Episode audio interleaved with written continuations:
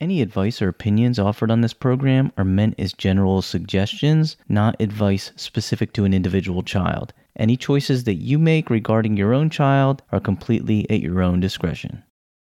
This is a Holding On to Learning LLC production. Hit it! The ideas expressed on this show are not the views of their employer. Besides, if you really want to take advice from this guy, well, you should probably do it at your own risk. You better turn right back around because here comes the short bald dude from the Parents Recharge Show. What is going on, fellow parents? Thank you for dropping in to the Parents Recharge Show. In this episode, we're going to dive into part two of the ADHD episode. Last time, we talked all about the characteristics of ADHD. This time, we're diving into my personal challenges that I've experienced over the years, the things I've learned as someone with ADHD, and some helpful tips to help your child. Before we get to all that, let me quickly remind you you can connect with me at Recharged Family on Instagram or Twitter.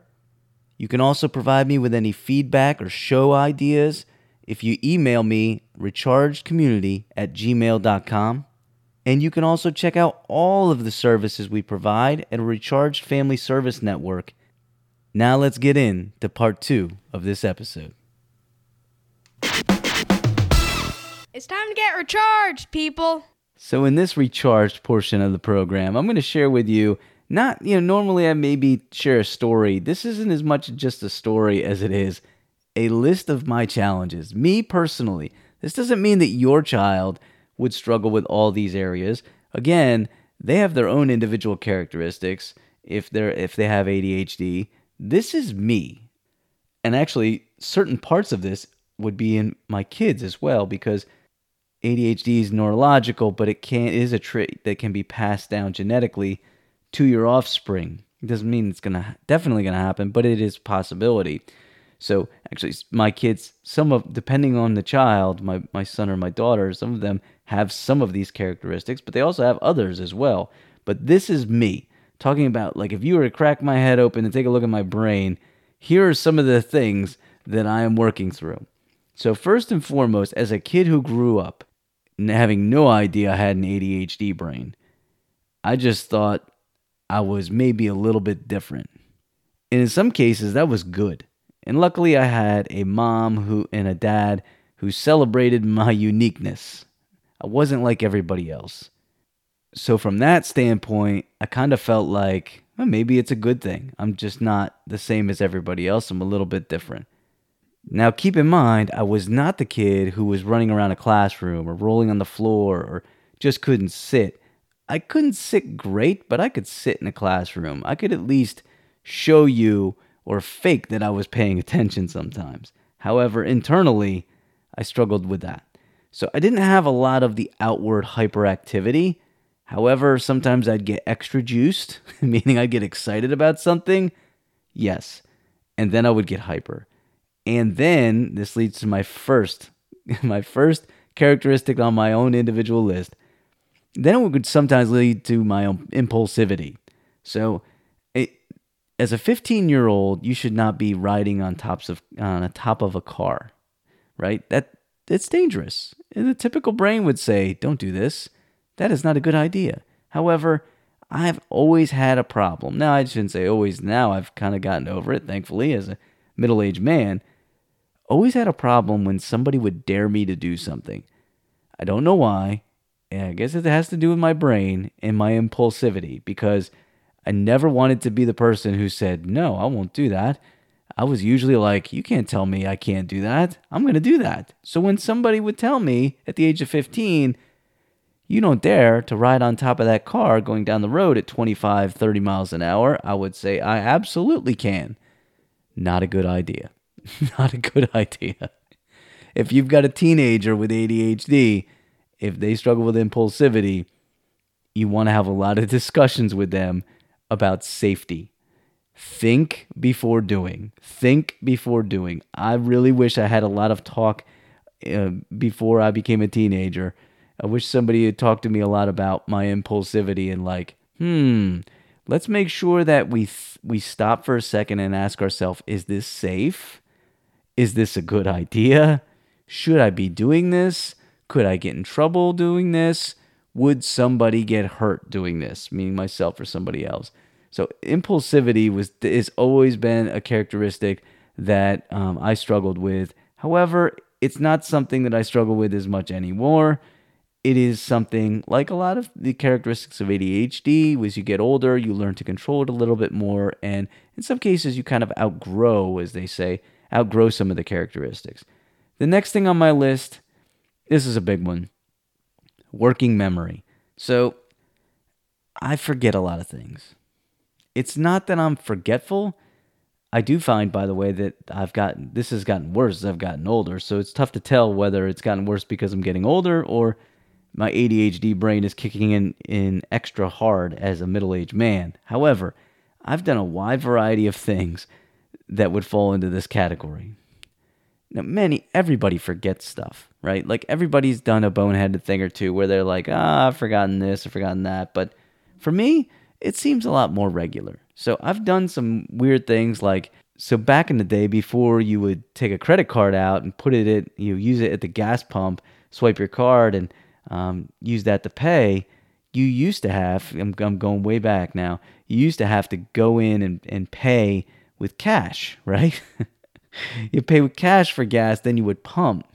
And some places were kind enough they let you pump and then go in and pay. But uh, there was a few times when I actually went to pay, paid my money for the gas, and then I got in my car and I left.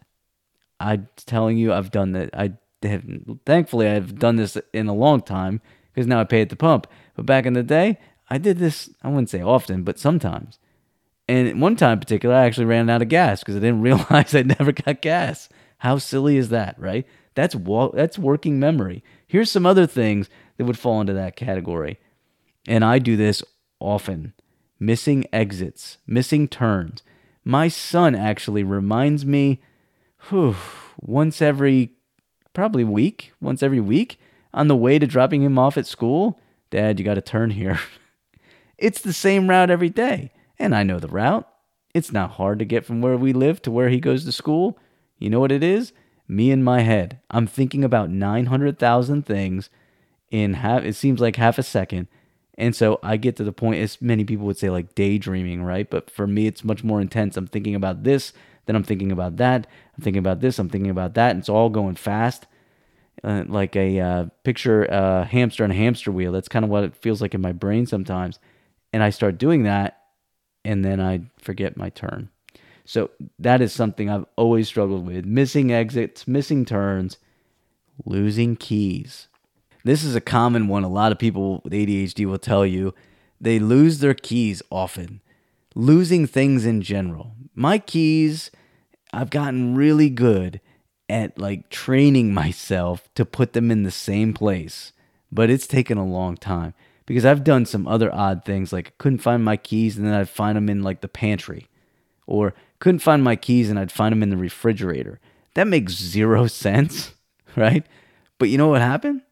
I would have my keys in my hand and I'd go to the refrigerator like coming in, I'm to like get get a drink. I'd set them down in the refrigerator, grab the drink, close the refrigerator, and now I can't find my keys. That is another common common thing if you struggle with working memory you can see why that would be a challenge. Here's the final example for working memory. Paying for something, this kind of goes along with the gas, the gasoline story. Paying for something, but not taking what you bought.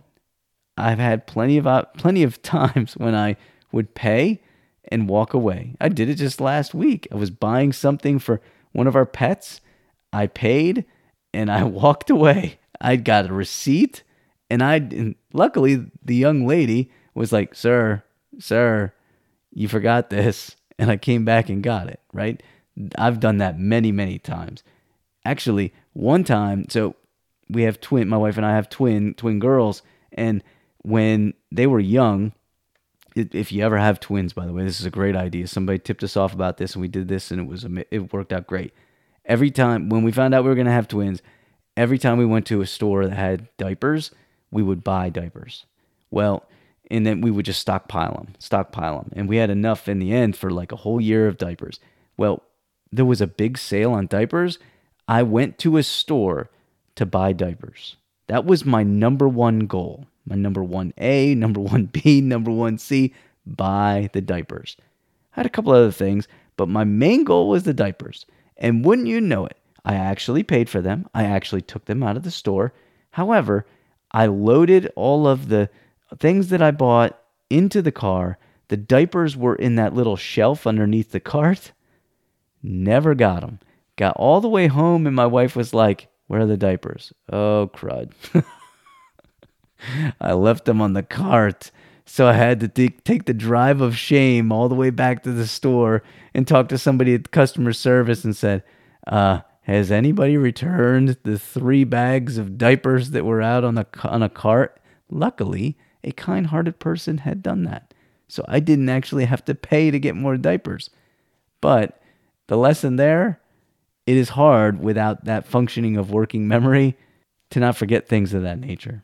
Here's another characteristic that would fall under my personal ADHD list executive functioning.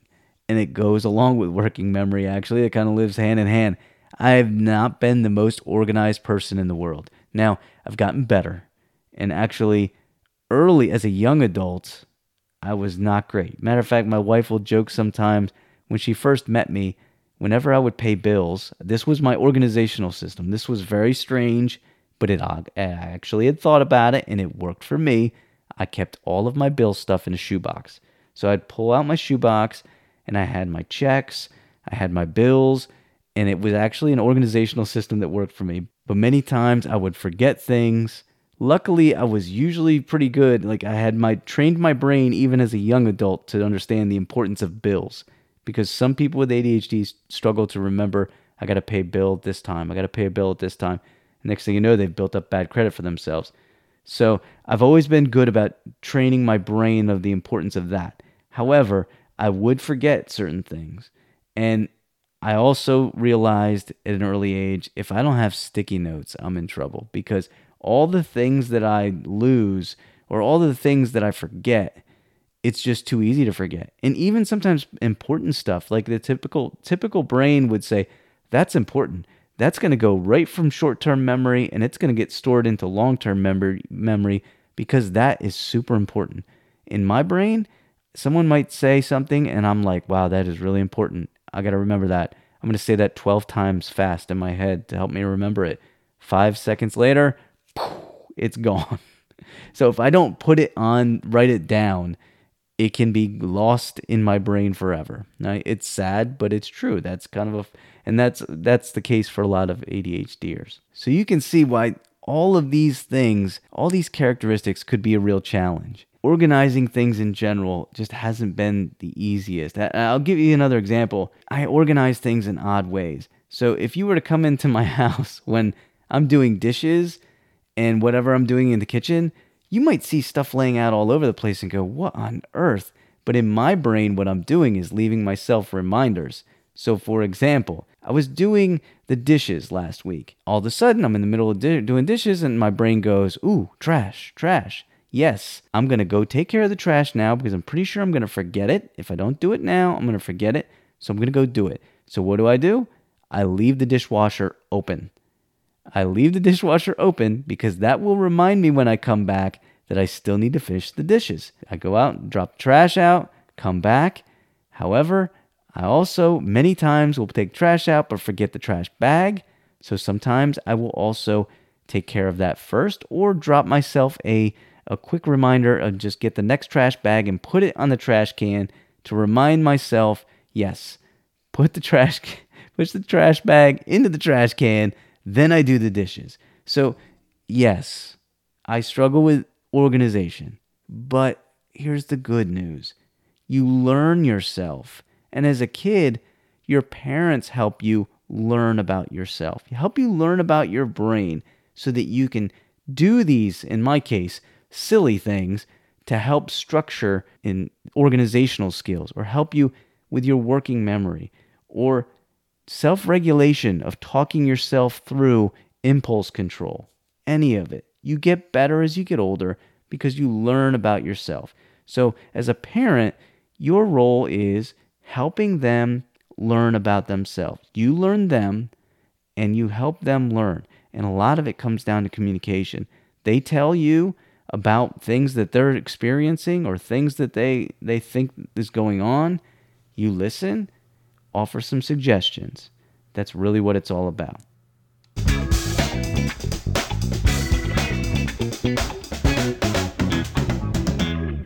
I hope you enjoyed this two part episode.